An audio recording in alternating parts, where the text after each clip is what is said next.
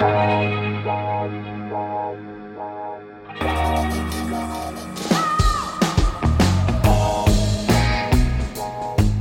à lire, un podcast de Bernard Poirette. J'ai refermé ce livre-là, Traverser la nuit, et j'ai réalisé que j'avais de l'eau plein les yeux, une boule dans la gorge et les tripes nouées.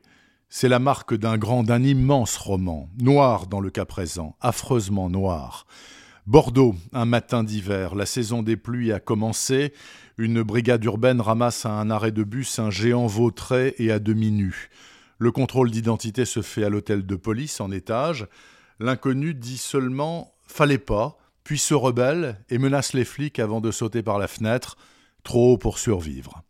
Même heure, ailleurs dans la ville, Louise finit de préparer son fils pour l'école avant de filer vers les boulots ineptes qui la font vivre, le ménage et les courses chez des vieux acariâtres.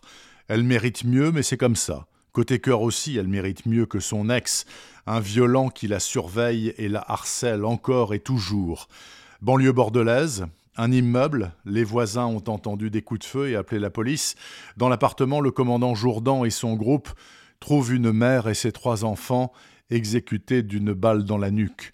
Le père est en fuite. C'est encore Jourdan qui récupère l'enquête aussi sur les jeunes femmes assassinées, plusieurs depuis quelques mois. Mode opératoire identique, un seul tueur. Christian garde toujours un souvenir. Dans le sac de la dernière jeune femme, il a pris un briquet rose plein de paillettes.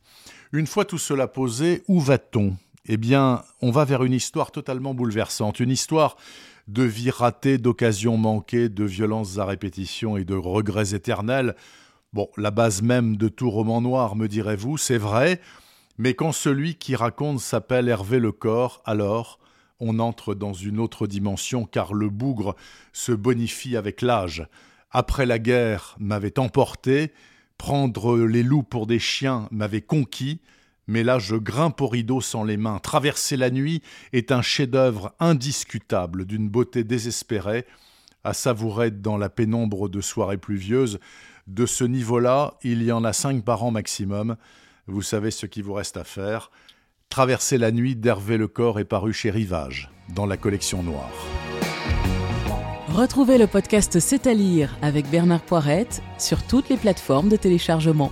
Et rendez-vous sur le site bernardpoirette.fr pour vous abonner à la newsletter et être informé dès qu'un nouvel épisode est publié. Suivez toute l'actualité du podcast C'est à lire sur les pages Facebook et Twitter de Bernard Poirette.